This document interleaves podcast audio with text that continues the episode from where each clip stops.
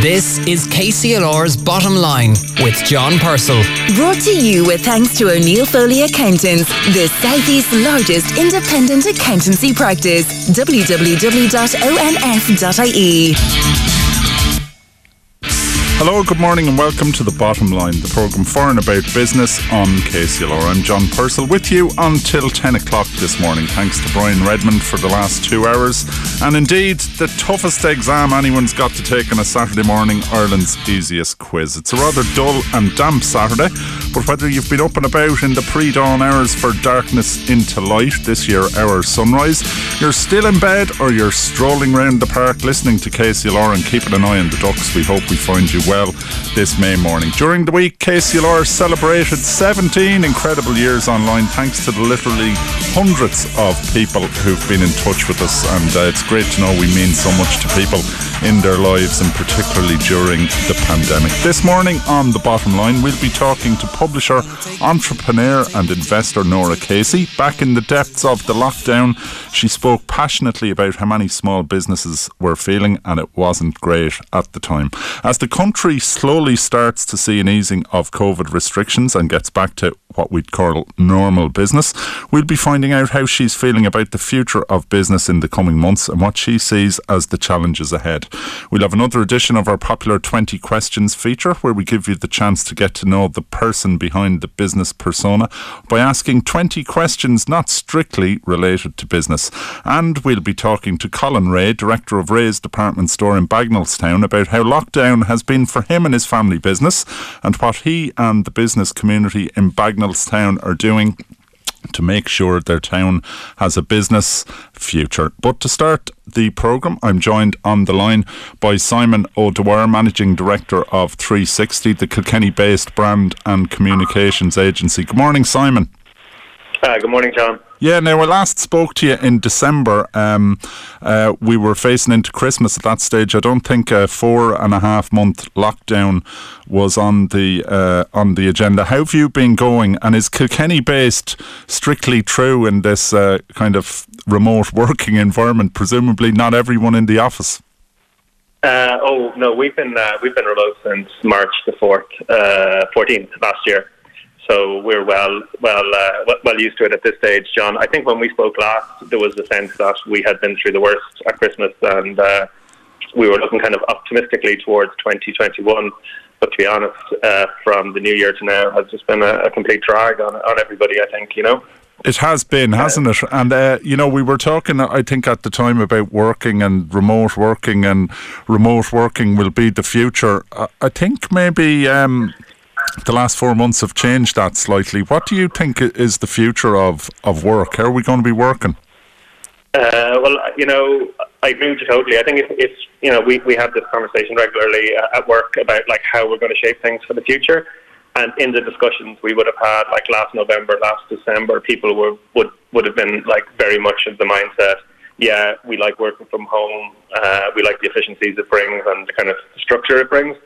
Um, but now the conversations are different, and now people are, are, are eager to want to you know be able to meet face to face. Maybe not to the same same extent as, as we did pre-pandemic.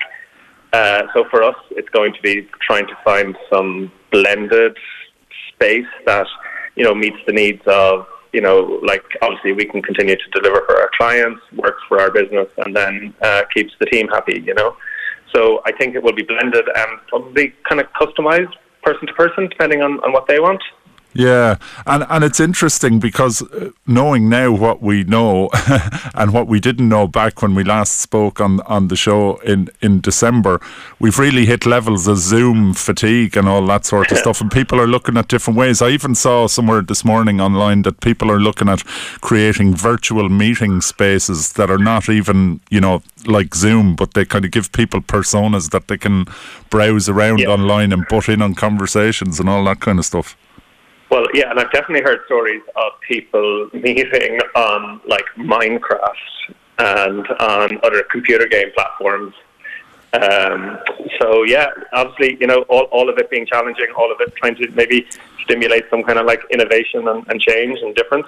Yeah, because whatever about pressing the buttons, responding to the emails, accessing IT systems, and all that sort of stuff, there is a kind of a, a thing that people miss out on an awful lot of interaction that they've had in offices, and, Yeah. and we all know about FOMO and the fear of missing out. Is that a is that a thing now in terms of you know working from home and remote working and all that? Well, I, I think there's two things of note on that, John, that I've come across recently. The first thing is that there was a letter from Google's CEO basically saying that, you know, his expectation was that everybody would return to the office uh, unless it was in very specific circumstances. So that was the kind of the first one of those kind of big hitters coming out and saying this is how it will be in the future. And then there was a uh, a really controversial op-ed in the Washington Post during the week where uh, the CEO of uh, a different magazine was basically saying that you know if you continue to work from home, you need to understand the risks for your career, and basically laying out the line that you know, as a as if you're working from home, you know, you're you're kind of boxing yourself more into a kind of a contractor role than an employee role. And then made the catty, uh, kind of the final piece of that article was, you know, that uh, the people that you know are the people the people who are the hardest to let go. So by being absent from the office, making yourself more likely uh, to be let go. That was like really like quite a threatening article in the in the Washington Post, and there's been quite a bit of uproar about that. And I think actually the staff on that magazine have since gone on strike about it. So uh, Yeah, it's giving us a sense maybe of where some you know companies' uh, mindset is at is that they want to you know accelerate a, a return back to kind of pre uh, pre pandemic uh, work practices. Yeah, so it's an evolving situation rather than the rather simplistic. The world of work has changed and the office is dead. Far from Yeah. it. Yeah. Yeah, well, you know, like I, I would think that you know now as you know, I'm hoping it's not another false dawn now, um, but I'm, I'm I'm kind of hoping that you know, like business owners like myself could kind of take a look at the last year and kind of go, well, what what goodness can we take out of that? Like, what- what were the what were the good things that happened that we can now kind of carry forward and uh, and bring with us, and, and let that be some kind of kind of positive outcome from the whole thing. Yeah, and we've probably learned if if if life had returned to normal, so to speak, uh, immediately after Christmas, we probably would have had a, a complete set of different uh, way of thinking. It's it's quite interesting from that perspective. It, I think it is, John. Yeah, yeah, yeah. I think so. And so I suppose all we like from our side, again, you know, speaking from our own like our own point of view as a business, we're just going to wait. Before, we're not going to make any big decisions until we're kind of through, and then like all of the options are back open to us. And I think then we'll get a very clear picture of like where people's minds are at and what what the mindset is. Yeah, now uh, 360, your company, your brand and communications agency, an interesting time for brands and, and an interesting time for places and an interesting time for, you know, the places companies are located. I'll be talking later to Colin Rea from uh, Rea's department store in Bagenalstown. Um, Kilkenny, an interesting time for Kilkenny, beginning to reopen, tourism beginning to reopen, but without some of its most iconic names. The Smithwick's experience in Kilkenny closing, which is a bit of a blow. gutted, John. Absolutely gutted to hear that. Um, you know, two, like, I think it's important. Like I think Smithwick's experience is important on two levels. One is it's like it's a tie back to you know some kind of like like core kind of historical period for Kilkenny. It's always been there, and, and I mean like both as like you know an abbey, but also if you go back to the seventies and, and we think of the kind of the beer festivals and and all that good stuff, you know. Um, so I'm kind of gutted that we're losing that link, but also, you know, the fact that we need to be offering tourists who come here like a diverse range of experiences. And I'm pretty sure, you know, I, I was actually just looking at TripAdvisor before I came on here. Like the reviews for the experience were very good. People valued it. People enjoyed it. Uh, and I'm, I'm it's going to leave a big hole, I think, in the in the tourism. Market. An obvious challenge is for Diageo um, in keeping a business like that going, given the, the restrictions on proximity of people and safety and all that sort of stuff. But uh, a feeling of betrayal a bit in Kilkenny from many quarters, I suspect, that they've decided to uh, pull out. And also an interesting one from a brand perspective, your area of of expertise, because so much of Smithwick's brand and Diageo, uh, and, and indeed they have a brand called Kilkenny, is based on an association with Kilkenny. And if the current stands uh, plans stand, they won't be here anymore. Yeah, yeah, yeah. I'm sure I'm not the only person who's felt that kind of bit of pride when I've seen a Kilkenny tap uh, in a bar when I'm uh, when I'm abroad. Um, yeah, you know, maybe maybe there's opportunities. I think for Diageo to kind of rethink uh, that decision. Uh, I would hope I would hope that would happen, uh, and maybe somebody uh, be it from Kilkenny or elsewhere, could maybe make the case to them that you know that there is a mutual a mutual win by keeping the um, the experience open. Yeah, because it's about so much more than just the people who go through the, the door, I suppose, when it comes to Kilkenny. Yeah, yeah, yeah. I agree with you totally. But uh, uh, and and the experience itself, uh, like as a local, you know, you kind of do it once, and it's great. Like it, it is a really good thing. Um, and you know, again, I just think it's going to be a lot so maybe, hopefully something can happen. It would be good if if we could rally a few people to uh, make the case. Yeah. Finally, um, Simon, you know we've talked on this program before about the pandemic being good for some businesses, being bad for others. You know, very much sometimes a two-stroke economy. Can you briefly give us some kind of highlights or companies that you think have been doing kind of well out of the whole thing, or uh, particularly in how they're communicating and marketing?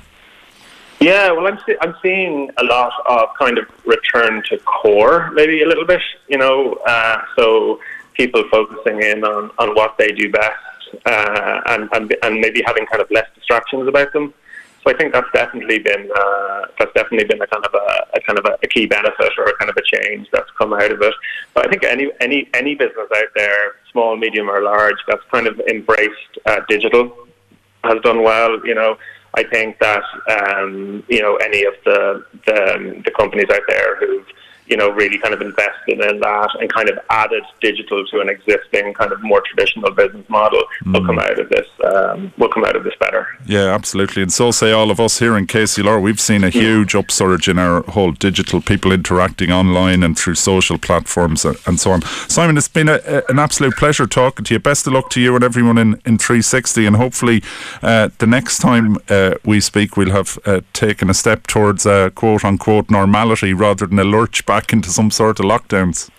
Yeah, well, that'd be great, John. I, am looking forward. Maybe we can meet for a coffee beside the bin. Gosh. bin Absolutely, Simon. Well, look, keep the faith. Good talking to you as always. That's Simon O'Dwyer from uh, 360, the Kilkenny based uh, brand and communications agency. We've lots more of interesting stuff to talk about on the bottom line coming up. Don't go away.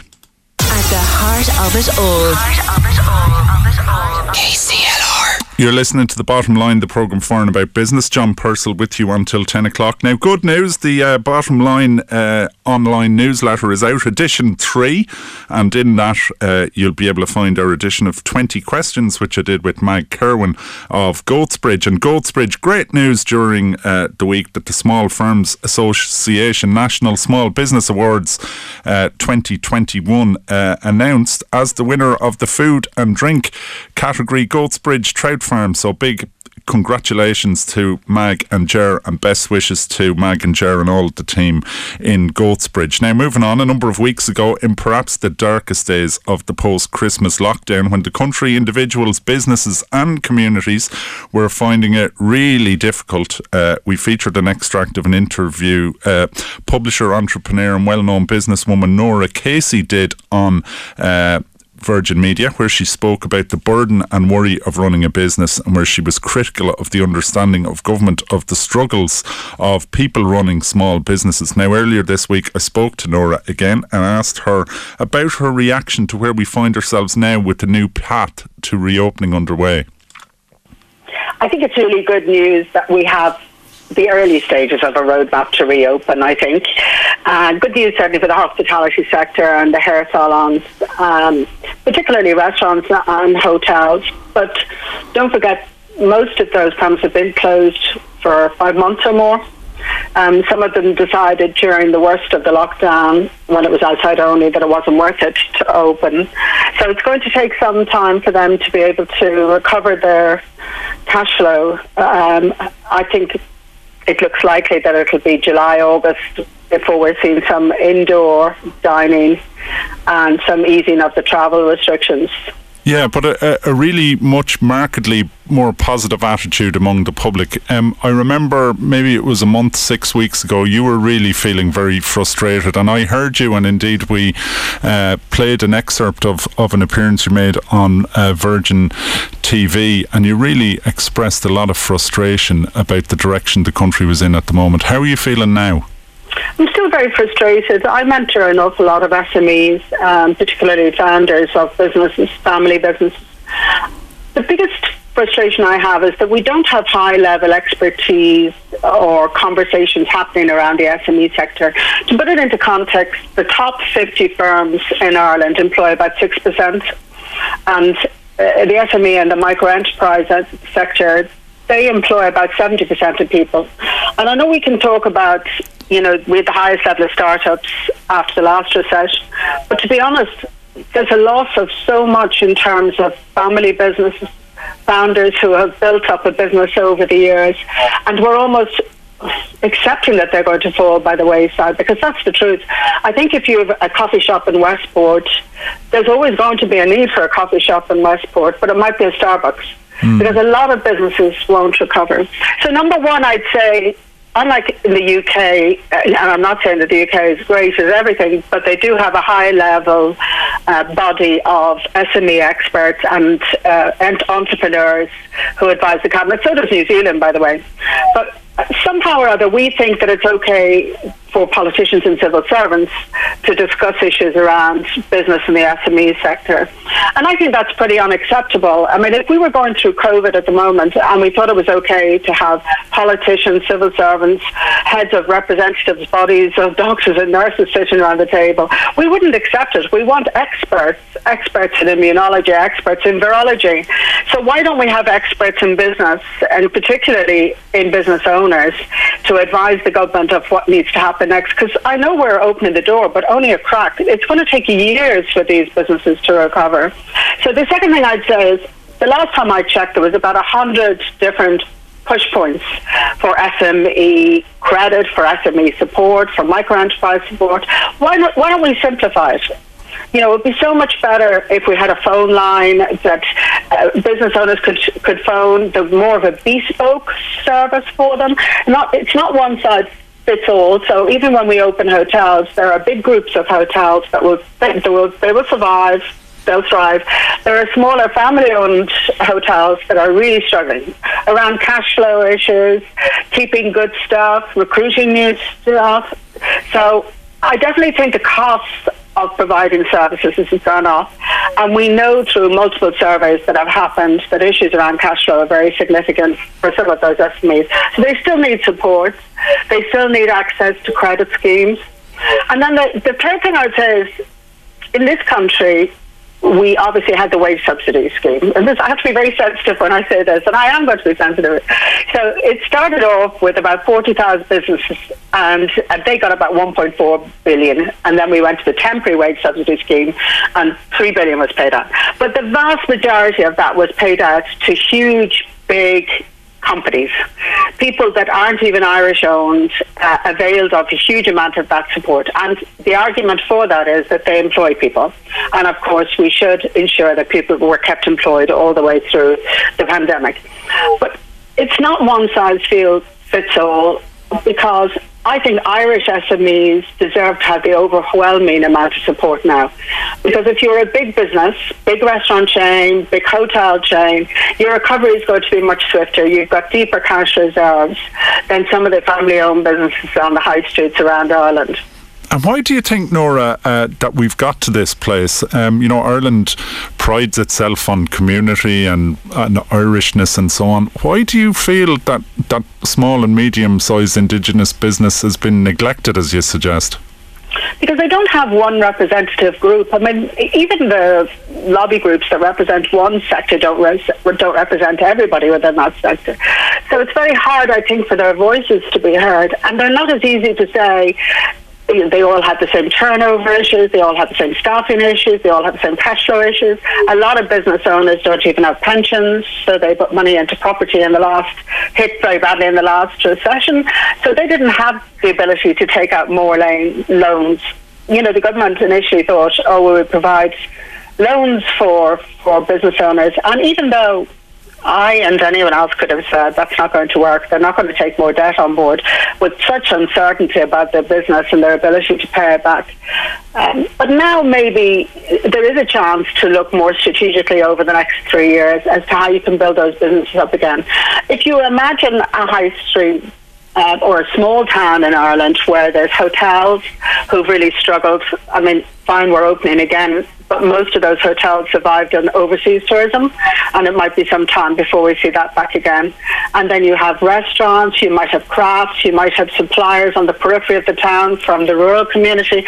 All of that town has been affected not just one sector that you look at nationally. If you look at that town, that's that's where all the support needs to be at a local level. Yeah. Now, um, when I heard you a couple of weeks ago, you spoke very movingly, almost about the stresses and strains facing entrepreneurs, and you know, I think how you spoke about how you had postponed going uh, to seek medical attention because you didn't want mm. to neglect your business. Do you think that's widespread, and and is it even possible that that kind of strain has even increased uh, during the pandemic? Oh, massively. I mean, all of the business owners I talk to have been through huge levels of stress, a lot of mental health issues, a lot of anxiety.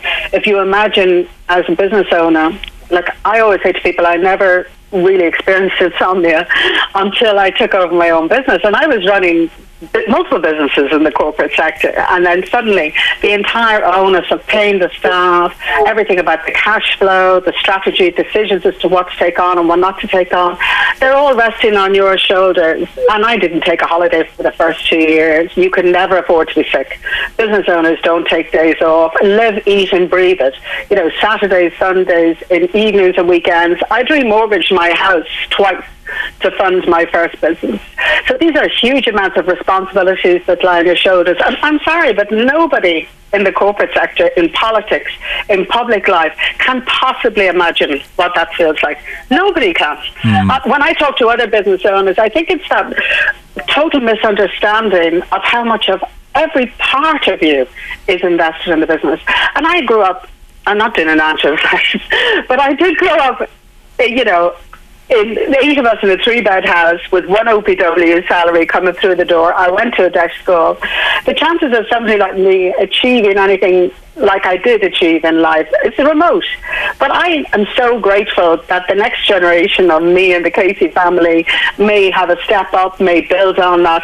And I've only one lifetime devoted to my business. There are families all over Ireland where there's multiple lifetimes. Mm. You know, the, the, the, present owner's lifetime, parents, grandparents, lots of the family involved in the business. Are we okay with just throwing that by the wayside and saying that it's acceptable that some businesses won't survive? Because that's really the attitude we have at the moment. Yeah, most entrepreneurs, when they're actually running their own business, have to be and are very solution focused. What is the solution, and what can people who are in business, who are listening to you this morning, going, "Yeah, you know, I really, um, I really hear what Norah's saying, and it resonates with me." What can people do?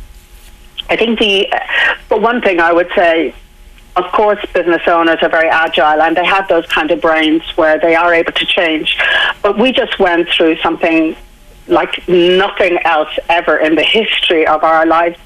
And at the same time, people were saying you have to be quick on your feet, you have to think about what you can do, you have to swivel, you have to be agile, you have a great I'm sorry, but that's a big ask when you're going through all of the fears and anxieties of the last year for a business owner. So now I think they need good, strong mentorship it would be great if we had a much stronger mentorship scheme in Ireland. I'd say it's the one thing I get asked on LinkedIn day in, day out. And I, I mentor about 22 business owners at the moment. I couldn't take anybody more on. So we need high level. I'm not talking about mentorship. I would say, what's what's worse than no mentorship, and that's bad mentorship. Yeah. So good, strong mentorship from fellow entrepreneurs and business owners. Secondly, uh, my skill set is strategy. I think when I became a CEO first, I realized I was a terrible boss. But the one thing I did is I took myself to Ashridge Management College and I studied strategic management for two years and went back and studied advanced strategic management. So if ever there's a need for strategy, it's now because most people surviving over the summer will be working on cash flow. There are restaurants in Dublin which have eight places for outdoor spaces. and two sittings a night, I mean, they're not going to recover their cash flow uh, based on that kind of turnover. So this is something where, in the midst of reopening, the uncertainty of whether we'll have another lockdown in the future.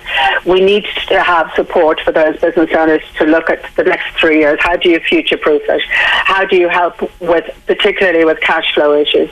If you remember, most businesses are working on a cyclical basis, month in, month out. There's cash coming in, there's cash going on. This is almost like a whole raft of businesses that are starting from scratch. And the single biggest reason startups collapses cash flow. Mm. And if you look at the, all of the reports, the SRI and everybody else, we're looking at one in two SME businesses saw their turnover collapse. Yeah. In, in the region of 12 billion. So it's going to take quite a while to get that revenue back up and running again. Then a lot of the restaurant owners and the hotel industry are reporting that their staff have gone. And that it's incredibly difficult to get them back. So that's going to be a significant issue too. Norah Casey there talking to me earlier in the week about how she sees the challenges ahead for small businesses and a text in from a small business outlet owner.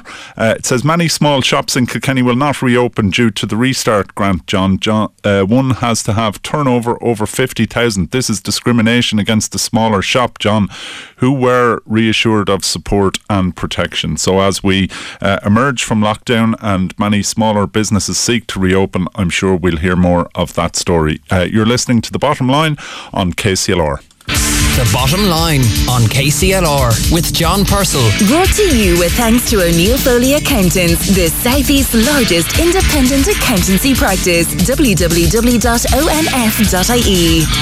Now, 20 questions is our feature that we have on the programme where we uh, talk to people who you will know from business, uh, but we ask them questions that are not strictly speaking based on business, like where you're from and all that kind of stuff. Um, and so this week we're continuing it and have a listen to our next guest. Um, my name is Fiona Deegan and I live on a dairy farm just outside Castlecomer on the Kilkenny side. Um, I work as head of enterprise with the local enterprise office here in Kilkenny County Council with responsibility for enterprise, economic development and tourism. And where were you born? I was born in Stradbally, County Laois, the home of the Steam Rally and the Electric Picnic, a beautiful, picturesque town, accessed through an opening in the woods via the Windy Gap. So it's a beautiful scene on your approach to the town. And can you tell us a bit about your family growing up? Yes, well, I am the youngest of four. I have two brothers and a sister. I grew up on a tillage farm in Stradbally, and I had, I suppose, the most idyllic childhood. I spent my summers out on the farm, and I suppose my parents were involved in the local community also, the GAA, the STEAM Society, community games, the choir, politics, and everything else. So I was exposed to all of that from a very early age. And can you tell us about your formal education? Yes, well, I went to secondary school in Portlaoise and I travelled by bus every day from Stradbally to that. I then studied in, I studied business in IT Carlow and I had great fun there also, along with a bit of studies. So I was good. And what was your first grown up job? Um, my first full time job was with Midland Office Supplies in Portlaoise and I travelled the country, installing computers and computerized accounts packages and providing IT support to them. There was actually very few computers in business at that time. They were really only starting to come in. I remember setting up one of my first computers was here in Kilkenny in High, Highbank Farm. And then I suppose when I moved to Kilkenny uh, years later, I worked again with Highbank Farm through the local enterprise office. So I've been working with them a long time now. Who's had the greatest influence on your career path, Fiona? um, I suppose I'd have to say my parents were my greatest influence on me. They instilled a really good work ethic and a, and a sense of entrepreneurship. Uh, when I left my job in Midland Office Supplies and set up my own business, which I ran for uh, seven years, again doing computer training, and I then moved to Kilkenny. I sold that business. Um, I was getting married at that point in time, so I sold the business and moved to Kilkenny and um, yeah, they, my, my, parents were definitely the biggest influence. And what's the favourite thing about your career? Um, I'd have to say that working with business is the best thing about what I do. I suppose you know, businesses are so resilient and creative, and I, I love being in a position to provide whatever supports that we can here to support and grow the, the businesses and support the jobs in the local community.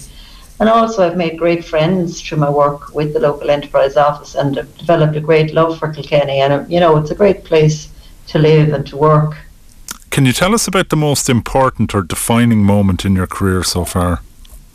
Oh, that's a tough one. Um, I suppose there's, there's many, but I suppose I might go back to uh, the recent one, the Careers Fair, which uh, we organised in December 2019, where we showcased over 600 jobs over the Christmas period with local companies. We'd over a thousand prospective employees from all over the world who are home for Christmas and who are looking to re- relocate back to Kilkenny. It was just a fantastic event and there was a great sense of achievement from it. And, you know, being able to sell the opportunities in Kilkenny from a jobs perspective, you know, in the financial services, the agri and the technology sector, you know, it's a great place um, for people to work. And, you know, there's so much happening in Kilkenny at the moment with the redevelopment of the Abbey Quarter. I'm really looking forward to seeing its development over the next number of years. Can you tell us about your typical working day? Okay, well, my working day, and I suppose every day I get up at 6 a.m. and generally take the dog for a walk and feed the horses, and usually arrive in work after the school drop off around half eight and I try to leave work then around 5.30, 6 o'clock again to do the school collection and home for the next day's work, John. And what do you value most in a colleague, Fiona? Um, I suppose for me, there's no replacement for a good work ethic. You know, I work with a great team here in the local enterprise office, and I'm lucky enough that each and every one of them have a great work ethic. It means that everybody pulls together and just gets done whatever is required. And I suppose since the onset of COVID, the local enterprise office were extremely busy assisting businesses with government supports, and each and every staff member stepped up to the mark to assist. Uh, just a great team and a great work ethic. And how do you think your colleagues would describe you? Oh, well, I'd hope they'd say that I was a hard working but and, and liking to do the job right. They'd probably say I'm a bit of a perfectionist, which is probably not a good thing, but that's it. How do you deal with setbacks or overcome challenges? Yeah, well, I, I generally don't tend to, to spend or waste too much time thinking about what has passed. You know, I learn from the situation, I suppose, and and move on. But I always have a plan in place and a roadmap to where I want to get to. So I'll be very organised in, in, in that space. What do you think is the proudest achievement in your career to date? Mm, again, I suppose uh, there's not there's not just not one. I suppose there's been many over the course of my career. But I suppose if I look back to my earlier career when I did set up my own business and I ran it for seven years until I moved to Kilkenny, I then sold that business and it continued to operate for many years. I suppose there's just a great sense of achievement in working for yourself and carving out your own kind of niche in life. And I suppose that's why I enjoy working with entrepreneurs here in my current role. And what advice would you give to people starting out in their own careers? Yeah, I suppose um, it's a cliche, but I would always say, and I would always tell my own girls to do, you know, what they love. I suppose, you know, it makes a huge difference getting up every morning and looking forward to the day and doing what you actually like doing. And how do you like to relax? Um, well, I suppose my daughter show jumps, and I spend most of my spare time um, organising her schedule and bringing her to events, travelling the country. Very sociable as well, and we've friends made all over the country uh, from that. So really, really love that. And what's your favourite holiday destination? Well, in Ireland, I would have to say it's Inchydoney Island. We, we, we go there every year and have done for numerous years. Really, there's no place more beautiful when the sun is shining. And I suppose Clonakilty itself and the whole of West Cork is a great place for great food. So really enjoy that. And the kids would have grown up doing um, water, windsurfing and that f- for the summer down there. So it's good memories there. What has the COVID 19 pandemic made you realise? Um, I suppose really that you know we shouldn't take things for granted. I suppose really, especially family and friends, and I suppose really not to get too bogged down in the things that are outside of our control, and really focus on what we can actually control and achieve, and enjoy enjoy every moment really. And what business book would you recommend and why? Um, well, I suppose the one business book that I go back to time and time again would be um, You Are the Limiting Factor by Blaise Brosnan. He is um, a management consultant and he, he does a lot of work with the local enterprise offices throughout the country. And I suppose the reason I, I like this book, it is very down to earth and, you know, it's it's an easy read. I pick up the book and I take a nugget out of it every so often you know, that thing of, uh, you know, managing, don't be worrying about the things that are outside of your control, you know, focus on what you can actually achieve. You know, I got that from that book, and I, I that's probably the one thing, my one go-to thing that I think of every day. You know, just don't worry about the things that are outside of your control. Just focus on what you can achieve yourself. Tell us something about yourself that might surprise us. God. I don't know if there's anything that would surprise you. I suppose. I suppose I love the outdoor life, and I suppose people would, may not think that. Um, I spend all my time when I'm at home uh, outside. I love being in the garden, down the yard, in the stables, painting, doing anything bar being in the house. I love to have the house done early and get outside. I just like the whole outdoor life. I, I, am really an outdoor person. I suppose I spend a lot of time indoors in the office, and then when I finish, I just want to get out. And finally, Fiona, tell us what's your favourite piece of music that you'd like to share with listeners this morning? Oh, right, okay. Um, I my favourite piece of music over the years, and it always comes back to um, Lara's t- theme from the movie, movie Doctor Zhivago. Um, I just it's you know, it's hauntingly lovely piece of music. I really like it. It's written by Maurice Jarre. Um, I studied music in secondary school and I just love classical music and I suppose I don't get um, as much time nowadays to listen to it, but I've always loved classical music.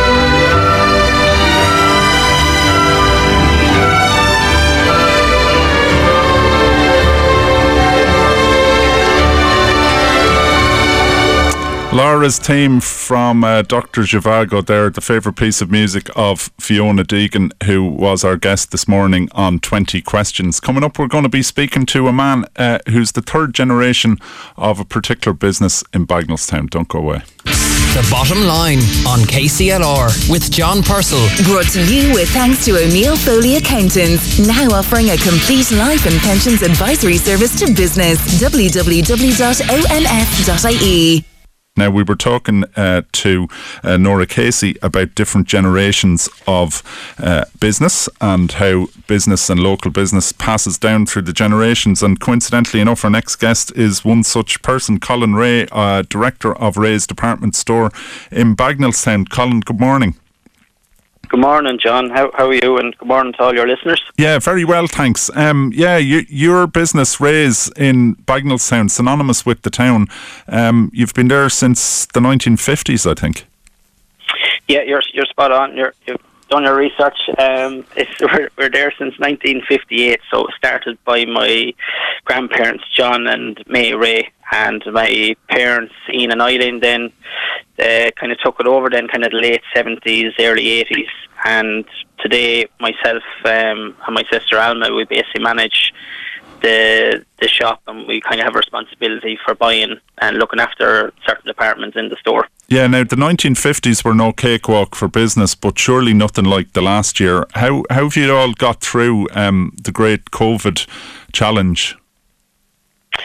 It's it's been a challenging year, and um, like any business, you really have to think outside the box and be innovative and change. But I suppose the best people probably in the world are doing that are business owners because we have to adapt. So online has probably been the biggest one. Um, for Lucknow, we had a website set up already because I have previous experience with my wholesale business, so I would have been doing e-commerce for six, seven years previous anyway. So I had a good head start, I suppose, that way. And also, I suppose, to keep us kind of in customers' um, heads, we, we were kind of really putting a lot more effort into our social media and doing a lot more videos, etc. You know, so mm. um, but it has been challenging. Yeah, now uh, I hear a lot of that, you know, that online is the future, but you've actually got a bricks and mortars department store in a relatively small town. You've got a men's department, ladies, sports, school uniforms, kids' clothes, toys, cards, stationery, jewellery, household haberdashery, and much more. I mean, is there a future for bricks and mortar retail like that? Or are you just going to say oh, it's online is the future? I mean, surely bricks and mortar has to survive for towns like Bagenalstown. Um, yeah, for certain lines, I suppose we're lucky. We do an awful lot of lines. Um, certain lines have been performing actually very well. Other lines haven't been performing well. So that that's kind of kept us going, um, thankfully. But um, I certainly do think there's a there's a place for for the for the concrete shop, if you want to call it. Mm. Um, I mean, when you see online sh- online businesses actually uh, creating concrete shops, that that'll prove to you that even as much as they're doing business online, they obviously still see a, a revenue stream coming from a bricks and mortar store. So, because um, there's so a credibility and an experience and so on. Like it's always interesting. Yeah, you see Facebook and these people, you know, supposedly the future, but they advertise in newspapers as well and on on radio and television, different um, online outlets. So, so there has to be a place for all. Oh, 100%. Yeah. Look, they, they have their own agendas too, don't forget, you know, so it's in their interest sometimes to plug plugged online, you know. Mm. But um, no, I think there is. You just have to box clever, and especially when you're buying, like we're kind of doing more impulse buying products, so things that you wouldn't necessarily go and buy online. Um, such as bedding, for instance, has been doing very well because generally when someone wants bedding, they probably need it that day or yeah. stationery. They need a pen or pencil straight away, a card, etc. Yeah, yeah. So kind of just box clever how, how you're how you're buying your products. Um, it should work. I suppose if the fashion industry is probably been the most affected, like your jewellery, um, because there's such an amount of uh, companies online selling selling that stuff as well, and and it's very price conscious as well. Yeah, and how are you feeling facing into um, reopening now? Um, so-called non-essential uh, elements um, set to reopen for click and collect first, and then you know open to the public to come in through the doors. How are you feeling about that? It's not the first time you've had to reopen. No, like this is the third time, so really everything's kind of in place already. So um, the first time, there was a, there was a good bit of work, but really now it's just a matter of tidying up the shop and getting the right stock in. Mm, now, as, as, if you weren't busy enough, Colin, uh, running a department store with uh, all those departments from haberdashery and so on, it reminds me of how you've been served when I hear the word haberdashery. Um, but uh, talk to me about your work for, for Bagenalstown Inc. You, you know, the businesses like yourselves, you're working together to try and up the profile and, and your cohesion and to ensure a future for the town. Yeah, so we started up a chamber, uh, Bagenalstown Area Chamber. Um, it would have been January 2000 and 2020, I suppose. We had our first meeting pre pre COVID. Um, but I have been working behind the scenes anyway for the last two years with some of the local groups applying for funding and kind of having a, the business's input, but um, and particular for, for grants and that with the local enterprise board, um, and that's continuing today. So basically, what we're doing now is we have a couple of zooms, maybe every every every couple of weeks, and we've done a couple of projects. So um, in particular, the first one we did was a simple one with COVID screens um, rather than buying them individually, we, we all bundled together with 15, 16 businesses and we bought in bulk and then we obviously got it at a better price. Yeah. Well. Fantastic. Um, well, um, Colin, unfortunately, we have to, to kind of wrap it up there, but lots going on in Bagenalstown, and you'd encourage people to come back in and, and shop in their local towns, but shop safely. Yeah, just shop safely and look, keep using sanitizer, keep wearing your masks, and um, yeah, just just just be sensible. I think is, is the main thing. And just one more thing, John. I was telling you about the Explorer app as well. That yeah. we developed in Bagenalstown. We're we're launching that on the twenty eighth of uh, May. So I might maybe get back onto you before that. Um, before Absolutely. Absolutely, and we'd love to. We're really looking forward to getting back out on the road again uh, with our KCLR broadcaster and uh, visiting all the towns and villages, the length and breadth of Carlow, Kilkenny, and uh, Bagenalstown will be high on the agenda. Yeah, that's, Co- that's great. And thanks for your support. Colin, great talking to you. That's Colin Rea, Director of uh, Rea's Department Store in Bagenalstown and also the Chairman of the Bagenalstown uh, chamber. Uh, that's all we've got time for this morning on the bottom line. Remember, if you have any comments or ideas you'd like to get to us, you can email the bottom line at kclr96fm.com. Or if you'd like to listen back to this show or indeed any episode of the bottom line, check out the KCLR app and head to the podcast section. And you'll also find some other great podcasts like the Clash Act. If you're into Gaelic games, hurling in particular, you love the Clash Act. Eddie Scally there and a galaxy of fantastic guests. And of course, you'll find the bottom line on the Apple Store, Google Play, or Spotify. Just search for the bottom line KCLR. And don't forget, if you wouldn't mind, to give it an, a rating or review or a review. Thanks to all our guests this morning Simon O'Dwyer, Norah Casey, Fiona Deegan, and Colin Rea. Thanks to Deirdre Dromey, who produced the show. Thanks to you for listening. We'll be back next Saturday just after nine for more stories for and about business. In the meantime, stay safe and stay tuned to KCLR. Keep your distance, keep doing the right thing, and keep the faith. The bottom line on KCLR with John Purcell. Brought to you with thanks to O'Neill Foley Accountants, offering a broad range of business and advisory services to businesses large and small across the Southeast.